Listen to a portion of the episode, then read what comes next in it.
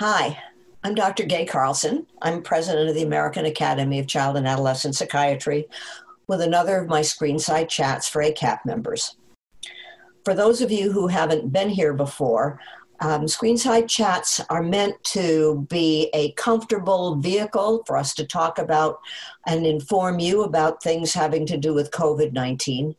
And they're meant to be reminiscent of the President Roosevelt's fireside chats that got the nation through World War II and the Great Depression. I'm hoping you'll learn something and fill a niche, as I said, that aren't filled that isn't filled by other things that ACAP does. Today, our chats addresses a topic that has been in the news every day, all the time for the last several weeks, and that is uh, opening schools. Now, my phone is not ringing off the hook because people want my opinion on the subject. That is not really why we're here. And for people who want to know where ACAP stands on opening schools, we have a really nice statement that's available on our website that I can refer you to. It's called Steps Necessary to Open Schools This Fall. What I really want to talk about is the fact that child and adolescent psychiatrists are sometimes called on by schools to give advice about one thing or another to do with child mental health. And we're lucky to have today as our guest Dr. Avanti Bergquist, who has got some unique credentials, actually. She's an ACAP Distinguished Fellow uh, and is a child and adolescent psychiatrist, actually, at the Eating Recovery Center in Insight Behavioral Health in Seattle, in the Seattle, Washington area. But the hat she's wearing today is as a member of the Advocacy Committee as a liaison to the schools committee, and she's an elected school board member to the Renton School District, Renton School District being in the suburbs of Seattle, Washington. I don't know personally very many, I don't think I know any school board members Avanti. And so I thought that was a unique um, vantage point that you could talk to us on. Um, her husband is a member of the Washington State House of Representatives, which is where she originally got the fire and the bug about advocacy. So, as I said, she wears two hats. She's got the school liaison hat and the advocacy hat. Um, so, Avanti, what does being a child and adolescent psychiatrist bring as a school board member? How does that hat help out in that um, position that you've got. Yeah, well, Gwen, thanks for having me. Uh, I always like to talk about advocacy. Um, and yes, being a child and adolescent psychiatrist is one of the reasons I wanted to run for school board because we know as child psychiatrists that that's where all the kids are. And I felt like that was a place I could really make some impact, not not everybody needs to be a child psychiatrist to be on a school board. It just is one of the things that I can bring, um, especially in this time, even pre COVID, where we were all really thinking about how do we improve children's mental health and how do we think about social emotional learning and there's been a lot of a lot of push or um, interest in doing all of that so I've really been lucky to be able to be involved in that and have my child psychiatry um, kind of expertise, if you will, uh, on the school board. And then there, you know, there are other members on the board who bring other amazing things. We have a teacher on the school board, and we have um, parents. I'm a parent as well, and an alum, and you know, we all bring different things. And I am just fortunate that my community elected me to be able to do this as a child and adolescent psychiatrist as well. Are there particular decisions mm-hmm. that your expertise have helped make or that you've been able to educate your colleagues on so that together you're making more informed decisions? Absolutely. One of the things I've been working on is working with our district on how do we engage more of our community partners to help us with children's mental health. Um, you know, schools are called upon to do so much more than just education. And I don't feel like we should have to do that alone. We are a community, we're a village, and our community in Renton is amazing and has so many opportunities, so many partnerships that we are um, already involved with. And now, how can we involve more more partners? People really care about our kids, and they just they want a way to know how to do it. And I know that's true in other districts as well, all through the country. And how do we leverage that instead of having to reinvent the wheel every time? So, just briefly, what what kind of a district is Renton? It's a suburban, uh, it's urban. Um, you yeah, know, yeah. Ethnicity. Just just give us a summary of that so that we have yeah. a lens that we can hear you in. So Renton is a suburb of Seattle. It is uh, very diverse. We have a very diverse district. Um, we are always vying for one of the diverse districts in the state and actually in the country um, because we have people from all over the world. And we are diverse socioeconomically. Uh, so we really have a lot to think about how to serve all our students, all our families in an equitable way right? How, how, many how many kids are there in the district? Or there are about sixteen thousand, which for our state is a large district, and I know it's different for different states, but we're one of the larger districts in the state. Okay. And again, what what are what are some of the things that you're really proud of that you've been able to accomplish in your wearing your school board member hat? Well, it's all part of a team, so I can't say, "Oh, I did this." Uh, I'm really proud of the way our board works with our superintendent, who um, he and I actually started on the same day. He and I have been there for three years now, I think. Uh, we're both alums of the school district, and we've all really worked together to try and try and do better to serve our students and community more equitably to think about things like social emotional learning and children's mental health and how to support staff to do all that work that they're being asked to do because there's always more things that we're asking our educators to do. So I can't say there's anything that I did that's amazing because we really do work together as a team. So um, I agree with you about the fact that we expect schools to be all things to all people. And um, I work with our schools locally as well, and I feel badly because, frankly, I think I think uh, public mental health has dropped the ball in a lot of ways, and schools are expected to pick that ball up. And one of the things that I'd like to be able to do is help them pick it up better. How how to put their resources in a in a in a more informed way. Are there um, are there particular concerns that have come up with your staff, the staff of your school district, with regard to COVID? I, I, know with mine, we've got teachers that are really very anxious, and we've got sort of two two pocket, pockets of anxiety. We've got appropriate anxiety, like we we don't really know what's going on with this virus and how realistic are our concerns about our health. And then we've got the more diffuse anxiety because of the uncertainty and so forth. We've got people that are anxious about things that maybe they don't need to be quite so anxious about. Are there things that you're putting into place or that you'd like to put into place to help the staff with their mental health concerns?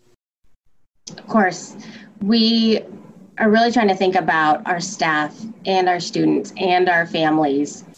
And you're right, none of us know what's going to happen with this virus and it's going to be different for every community. So in our community we were uh, coming up with a plan with plans right? For we have no idea how this school year is going to start. So uh, we had a large group in the district to come up with all kinds of plans.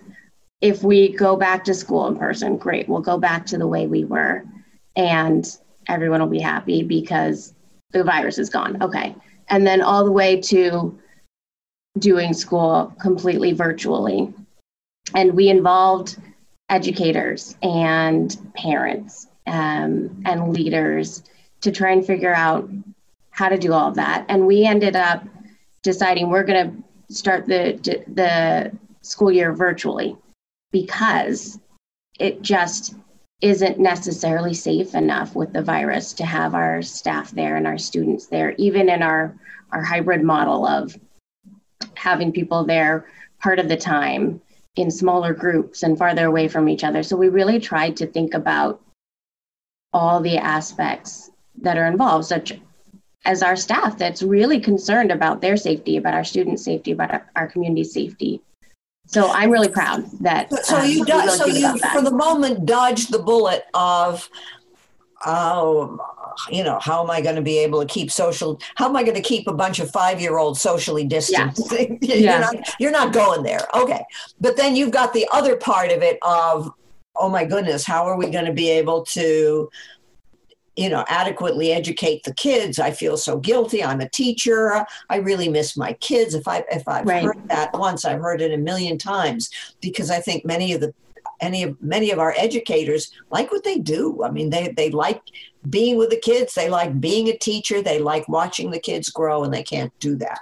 So Yeah. are there ways that um are there are there groups are there meditations are there are there ways that you're doing something with the staff to help their angst through all of this You know, I don't know that we've come up with anything great to do that. Mhm. Um, we do really work with our our unions to discuss together what's going to be supportive for our students and for our educators, and that's where we're we are right now. Um, our our teachers union is negotiating with the district about how are we going to do all these things how are we going to do virtual school and really serve our students and save uh, everybody's mental health. Um, so I don't have that answer yet. Um, but we're really trying to think about that because there was a lot of angst about I can't go back in person. I really want to teach my students, but I can't I can't do it safely, right? What's your what's your infection rate at the moment do you know You know, I think in our county it's around it was going a little bit over 5%, but I don't quote me on that.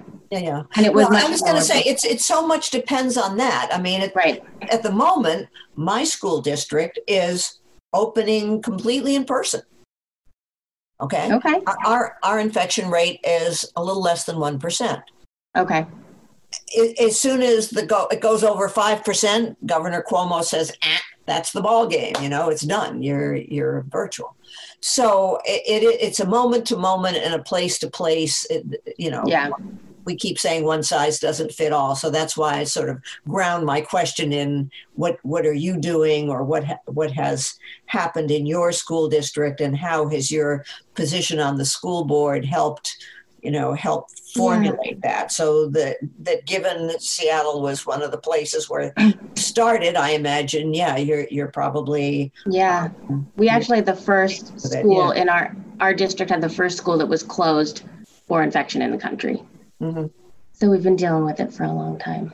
Yeah, and I think that's one of the things we wanted to emphasize when the schools committee came up with the the recommendations that were sent out from ACAP is it's really going to depend on your community.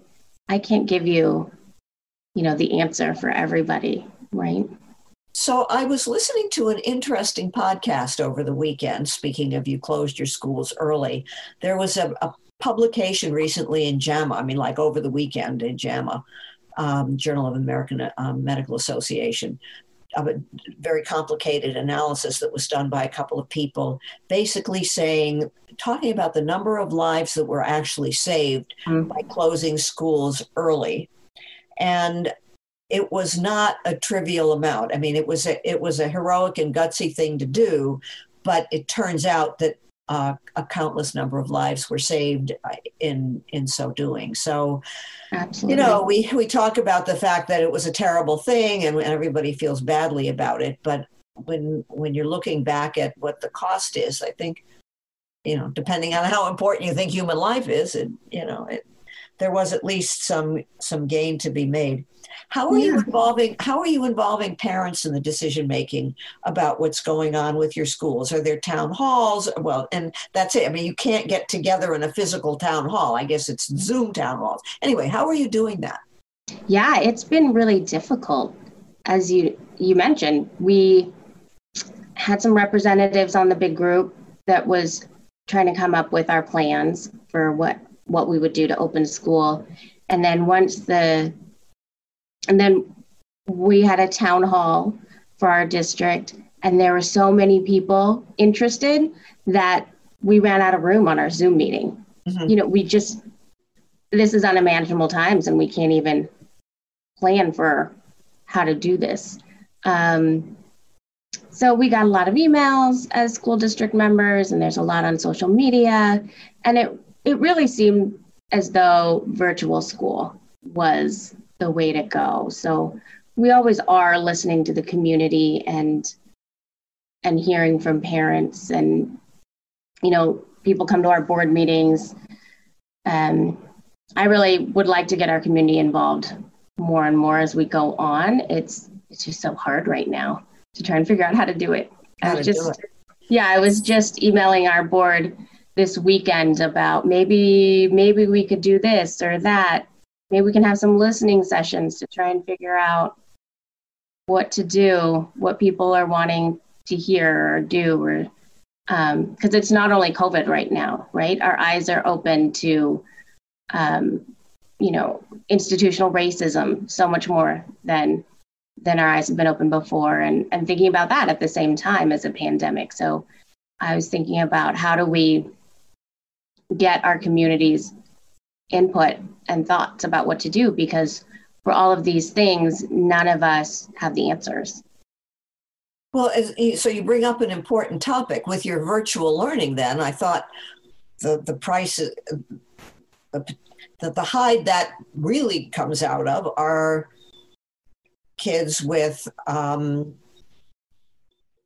who are at risk because, as you mentioned, of institutional racism, and also kids with special needs. Yeah, that's that's a tough one. Yeah, yeah, and I was really proud of our superintendent because when he um, gave kind of the priorities for this big group who was deciding or thinking of plans for what to do for the school year, he put out priorities that they just need to start with. That we need to prioritize our youngest kids, kindergarten through third grade, because developmentally they really need more in person support if we can do that. Our students with special needs, whether that's emotional or physical or um, learning special needs, and also students who are learning English, English language learners. Um, and those those kids are still going to be educated virtually, right? There's no exception at this point. Coming in the back door. okay. But that was the priority, which I'm really proud of. And now, as I read more as we go through this virus, those are the things that are coming out. Those are the things that we at ACAP are saying developmentally. That's who we should be prioritizing, right? Because equity is not equality. We we don't you know, say all our kids need to go back um, because that's equal. Equity is really prioritizing that those are the kids who who really aren't going to do as well with virtual. So if at all possible, those are the kids that we're going to have go back um, first. We're not going to be able to do that right now, but let's try and figure out how to do that virtually. So, is there somebody thinking creatively how to manage the virtual educational piece for those kids that do have the disadvantages? I mean, that I have to say, I the in, in my area and in New York State, the most of the emphasis is on how you're doing this in person. So that's kind of where my thinking was going. Mm-hmm. I haven't really given the virtual part, but people have to be creative as far as that one is concerned as well. And so again, are, are, how are the how do you discuss that? I know you don't have any answers to it, but are there specific discussions that people are having to say, okay, this is how this is how the problem solving is going in this particular group of kids. Yeah, yeah, and that's how negotiating with our unions really works is we think all together about how are we going to do this because uh, those are educators and the leaders of our educators talking with the district about okay how are we going to do this together to really help those students? And that's actually where things like our acap recommendations really help because none of us knows how to do this. So having recommendations from acap saying yes you really do need to prioritize children with special needs is really helpful to know because we don't have all the answers with this virus. We don't know what we're supposed to be doing. Nobody does, right? So getting advice from from ACAP or um, pediatrics associations or whatnot is really, really helpful. We're all hungry for information. So it sounds like I'm going to ask you one other question too. Um, remind me to get back to it, and that is, tell me. I know your your heart is in advocacy, so I'm going to ask you where we should be going as far as advocacy is concerned. But in terms of what ACAP can do, one of the things I was thinking about doing was putting together some materials in addition to the um, in addition to what we already have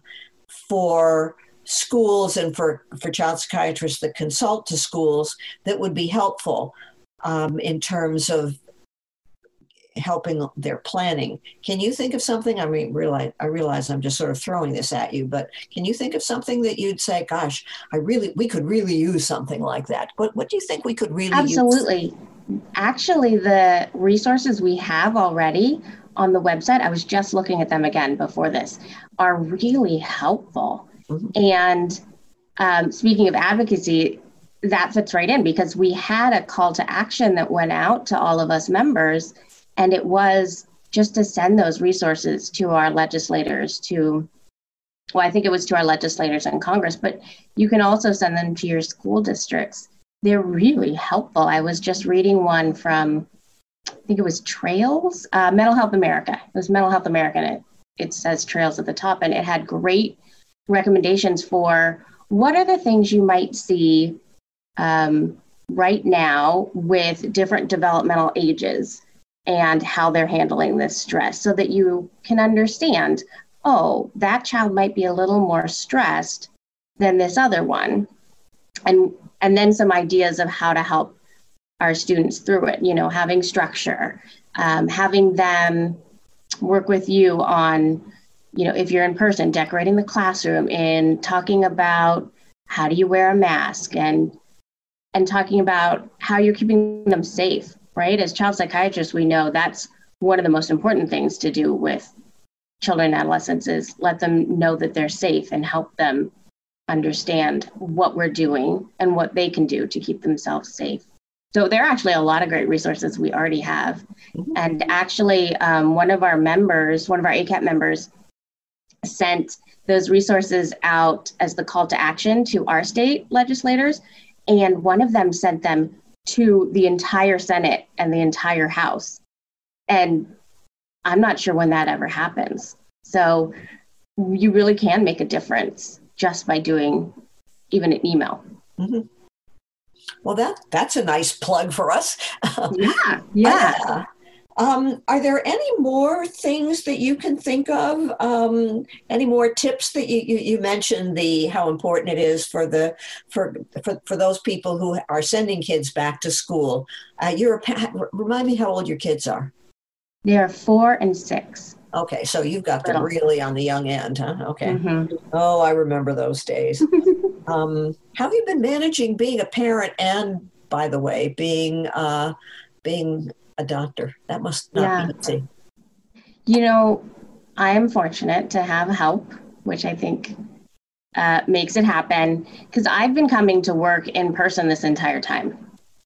And school shut down. My kids were both in school. Um, fortunately, my husband just finished the legislative session right around when school shut down and he's been home with the kids and doing his Zoom meetings and uh, things from home and trying to balance that just like everybody else.